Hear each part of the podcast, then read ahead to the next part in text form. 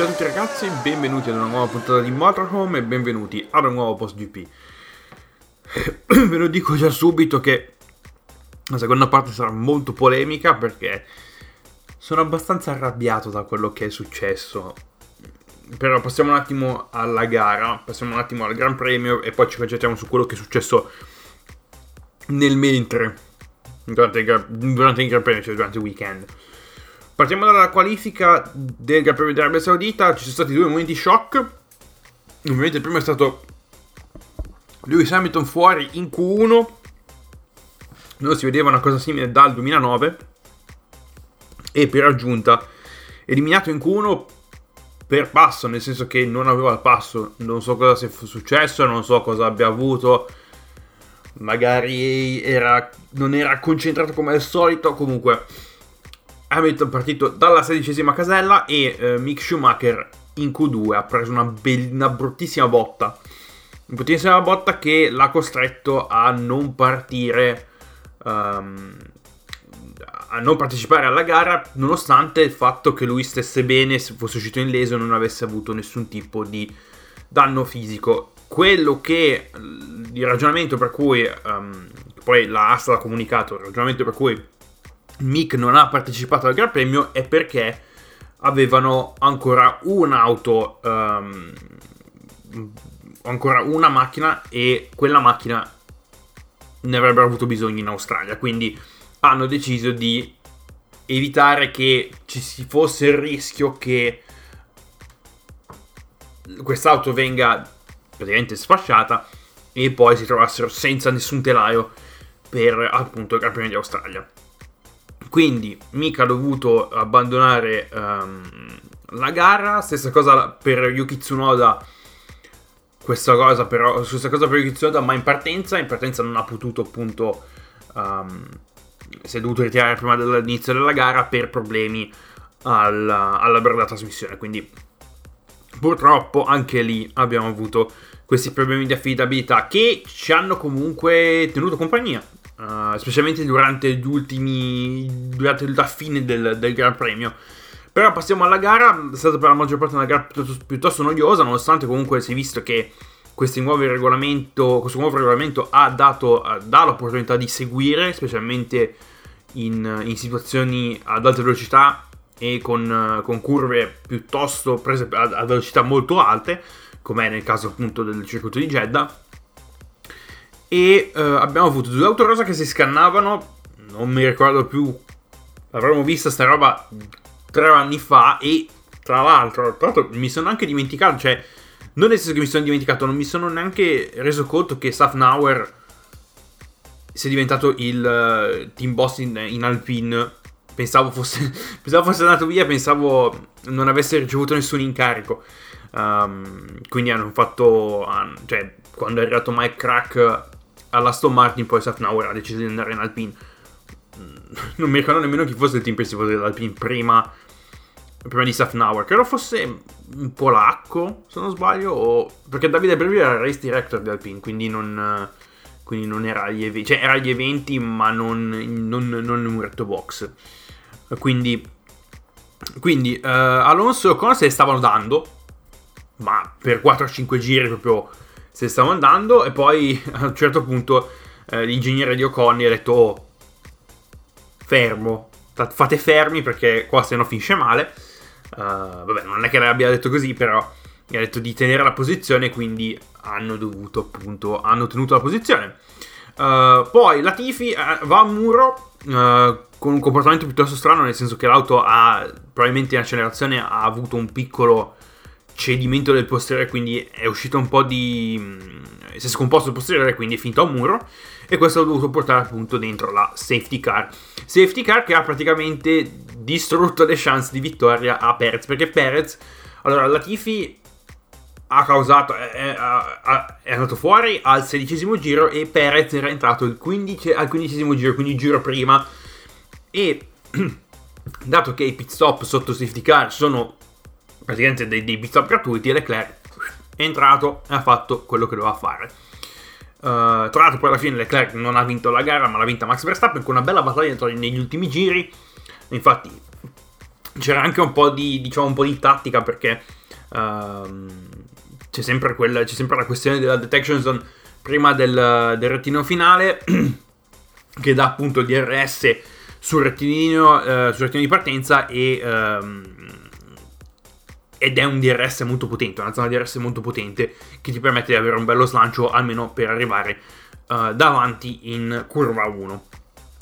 E quindi il Gran Premio di Arabia Saudita finisce con Verstappen che vince davanti a Leclerc per mezzo secondo, Carlos Sainz terzo e Sergio Perez purtroppo partendo anche dalla pole um, ha chiuso in quarta posizione. Sfortunato però comunque ha fatto anche una bella gara, non non ho visto, non, non ho visto nessuna, nessuna sbavatura, comunque una, una, solida prestazione. Problemi di uh, affidabilità per le Alpine, specialmente per Alonso, che si è trovato senza, senza, potenza. Stessa cosa per, Daniel, uh, per Ricciardo, più o meno credo lo stesso giro, dove appunto non hanno potuto, um, dove appunto uh, la sua McLaren ha deciso di ammutolirsi e di terminare il Gran Premio così Stessa cosa, non credo fosse la stessa cosa, però anche Bottas si è dovuto ritirare, nonostante avesse fatto comunque, stava, stava facendo una bella gara. Um, quindi, sfortunato lì anche lui. E Lando Norris porta la McLaren. Proprio la McLaren ha i suoi primi punti di questa stagione, chiudendo settimo con un tentativo in volata su Ocon all'ultimo giro, ma alla fine purtroppo tentativo che è stato vano. Allora, adesso tocchiamo la, la, la, la nota dolente, non la nota dolente, proprio il punto, il fondo del barile. Grattiamo il fondo del barile perché effettivamente vedere una cosa del genere è completamente fuori di testa. Se non sapete di cosa sto parlando, il venerdì, durante le prove libere, c'è stato un attacco missilistico ad una raffineria dell'Aramco a circa una quindicina di chilometri dal circuito di Jeddah. Ora, per chi non sapesse la situazione in quella parte del mondo, è da sette anni che c'è una guerra civile in Yemen. Yemen che confina con l'Arabia Saudita e l'Arabia Saudita è effettivamente coinvolta in questo conflitto. Quindi capita che alcuni missili superino il confine yemenita e vadano appunto a, colpire dei target uh, in territorio saudita. Uno di questi target appunto è stata la raffineria Aramco nella, nelle vicinanze del circuito. Quindi, tra l'altro, scene orribili perché le telecamere inquadravano, ci sono, c'erano alcuni punti del circuito in cui le telecamere riuscivano a inquadrare direttamente questo, questa nuvola di fumo che veniva fuori dalla, dalla raffineria, che nonostante comunque fosse 15 km di distanza, oh, si vede, eh. Per carità, se, se, se, ci sono delle, delle, esplosioni di questo tipo, vi ricordo che sono anche visibili dallo spazio, quindi erano visibili. E quindi la gente ha iniziato a cagarsi, uh, i piloti hanno iniziato a cagarsi, il Paddock ha iniziato a cagarsi perché ha detto, oh qua, se ci attaccano, se attaccano a 15 km dal circuito potremmo essere un target. E uh, il governo saudita, comunque l'autorità, ha detto, no, no, no, tutto tranquillo, tutto tranquillo, uh, non vi preoccupate perché qua comunque le misure di sicurezza sono molto elevate. Uh, questo è quello che hanno detto loro, eh. Poi ho una mia teoria che, di cui parleremo tra un attimo. Quindi il venerdì c'è stato, durante la sera c'è stato un, uh, una riunione tra i piloti per decidere appunto da farsi, per saper decidere appunto se continuare o mollare tutto e boicottare, boicottare tra virgolette, cancellare il Gran Premio e andare prendersi un weekendino diciamo di ferie e fuori dalle, dal, dal territorio saudita e di andare tranquillamente rinfrescati e pronti per il Gran Premio di Australia. Sono stati lì per un bel po', credo un 4-5 ore le hanno dovute, se sono fatte di discussioni, ed è venuto fuori poi che il Gran Premio sarebbe continuato. Allora, il Gran Premio sarebbe continuato, però abbiamo avuto dei report di alcune testate giornalistiche molto, molto contrastanti e molto preoccupanti.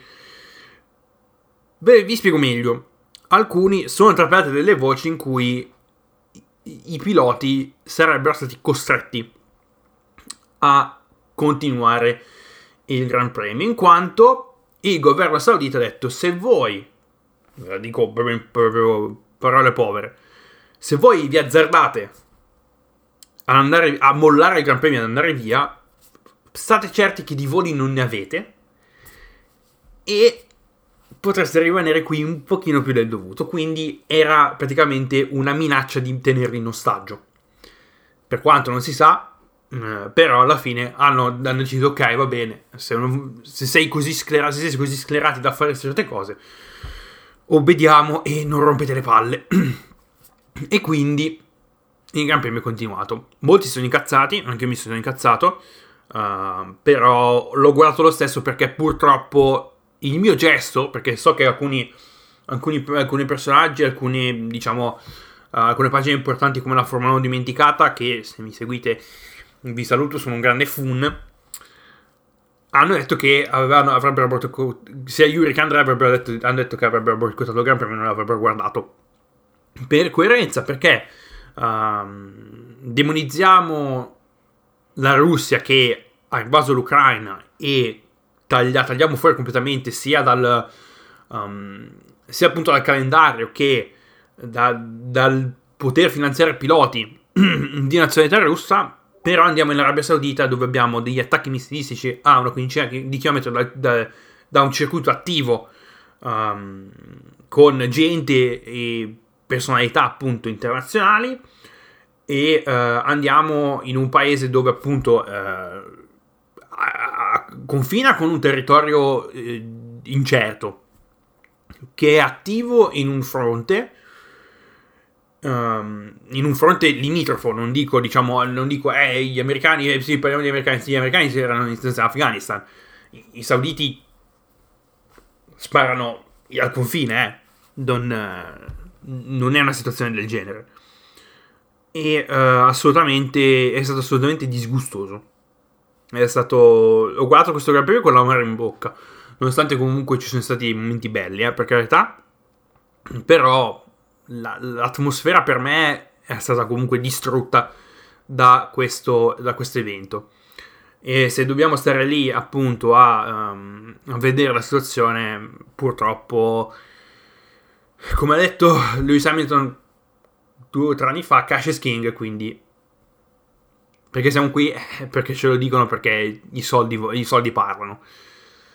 E questo si congiunge a un argomento che è venuto fuori uh, in questa settimana che è uno statement uh, neanche non tanto ufficiale um, da parte della FIA e della, della Formula 1 di, di, un piano a lungo termine diciamo uh, che porterebbe le gare a quasi 30 in una stagione e vorrebbero fare un altro Gran Premio a Las Vegas allora Uh, prima di tutto parliamo di Las Vegas perché hanno sta fissa, c'hanno sto fetish di voler fare un Gran Premio a Las Vegas. L'hanno fatto nell'82 o nell'83, non ha funzionato. Perché cazzo continuate a ritentare? Cioè, no, no, no, non capisco. Che poi vogliono fare una roba tipo un circuito cittadino in mezzo al centro di Las Vegas nella strip, che è un incubo logistico e non ha assolutamente senso cioè, dico un incubo logistico, vabbè, sì, ci sono, ci sono i circuiti cittadini come Singapore, quello che è. Però è ancora peggio. cioè, non, um, il layout di Las Vegas non, na- non lascia uh, tanta immaginazione, non lascia tanto spazio per un tentativo di un gran premio, di un layout creativo. Uh, bisogna essere molto creativi per fare un layout decente. Ho visto un, una proposta che non so nemmeno se è vera, però è stato orribile. Magari fare una roba del tipo... Vabbè, tra l'altro McCarran eh, l'aeroporto di Las Vegas è ancora in uso, scusate.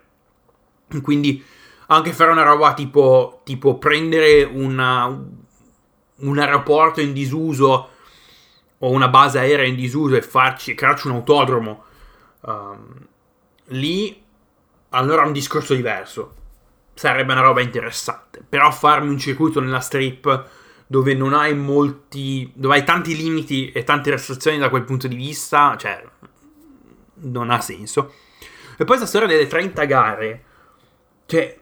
Cazzo, ci sono 52 settimane in un anno. Se 30 sono. cioè, parliamo di più della metà dell'anno. Quindi questo significa che se il calendario dovrebbe andare in teoria da marzo a dicembre la, la pausa estiva, cioè, ve la scordate, dovete correre 30 settimane di fila. Uh, ovviamente sì, sperando che ci siano dei intermezzi. L'unica cosa decente di questo statement è che hanno intenzione di andare in Africa, che è una cosa interessante, perché comunque abbiamo degli impianti, abbiamo, ci sono degli impianti in Africa um, che possono essere utilizzati, prima su tutti probabilmente Kailami, perché è l'unico impianto di, di grado, credo, 2 uh, eh, della FIA, quindi permette appunto l'utilizzo, l'utilizzo, a delle serie piuttosto importanti. Se vedete appunto c'è l'Intercontinental GD Challenge che corre uh, a Kyalami, uh, fanno un endurance, quindi è comunque una struttura che qualcosa dovrà, dovrà appunto ri- rivedere, ovviamente ci saranno delle risultazioni da fare per uh, farlo arrivare a, a, livello, um, a livello 1, a grado 1, cioè l'unico grado per cui un circuito può ospitare un Gran Premio di Formula 1. Uh, quindi ci saranno delle ristrutturazioni da fare, però l'idea di andare in Africa per renderlo effettivamente un campionato mondiale, cioè un campionato mondiale in tutti i sensi, perché si va in, si toccano tutti i continenti praticamente, a parte, vabbè, lasciando stare la storia dell'Antartide, ma è, è logico che non si faccia, avete capito, no?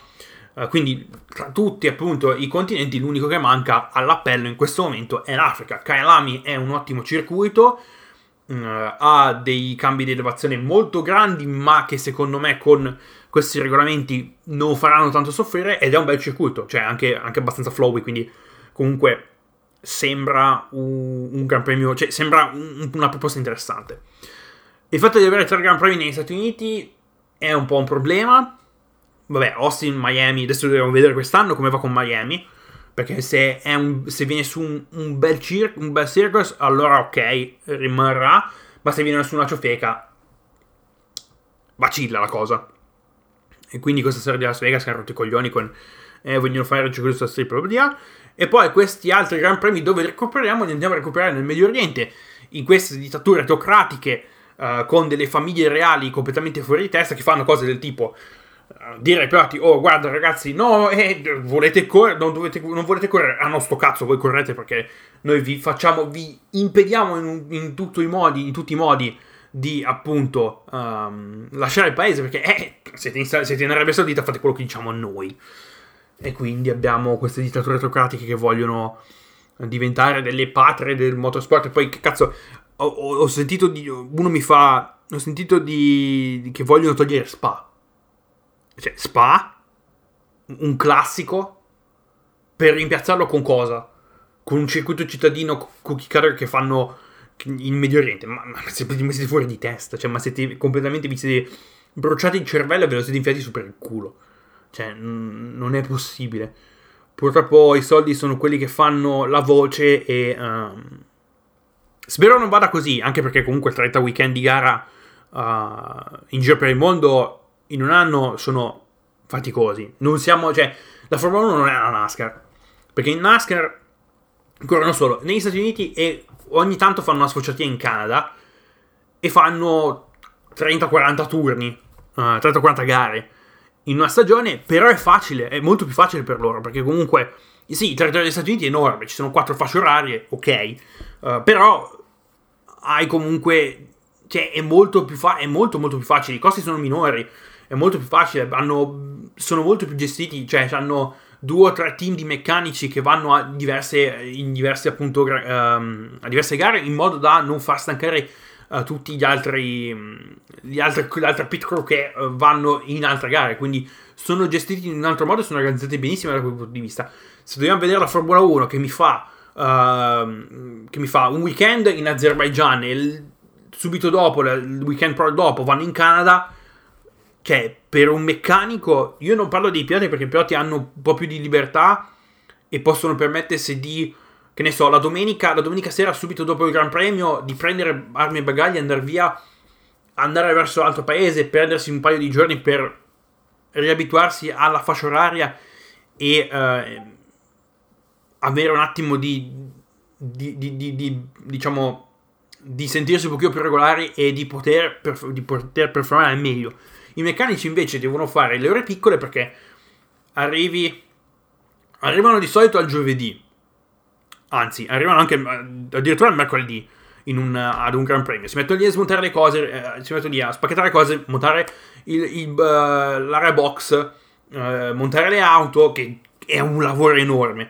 Poi continuano a lavorare, cioè loro lavorano dalle, dalle prime ore del mattino fino, a, a, fino alle 11 di sera, più o meno, per, tutto, per tutta la durata di un, di un weekend di gara. Poi devono fare armi e bagagli, partire e andare, uh, partire e andare in un altro posto, fare la stessa cosa. E diventa, diventa, continua, diventa stressante, diventa consum- ti consuma da dentro. Cioè, se, volete, se vogliono implementare una roba tipo 30 gare in, una, in un calendario, bisogna avere più pit crew o più comunque team crew che vanno in, diverse, in diversi Gran Premi. Cioè, magari ci sono le pit crew che fanno comunque i, le crew di meccanici che fanno solo i Gran Premi, che ne so, nelle Americhe. Poi ci sono i, cioè la, la, la crew di meccanici che fa solo i Gran Premi in Europa, la crew di meccanici che fa i Gran Premi in Asia. Perché se no diventa impossibile per una, per una crew di meccanici di girare il mondo per 30 settimane quasi consecutive a questi ritmi. Cioè, è veramente. È, cioè, ti distrugge. Cioè, io non lo so. Cioè, dove cazzo stiamo andando? Cioè, dai. Vabbè, eh, ci sentiamo mercoledì. Che palle.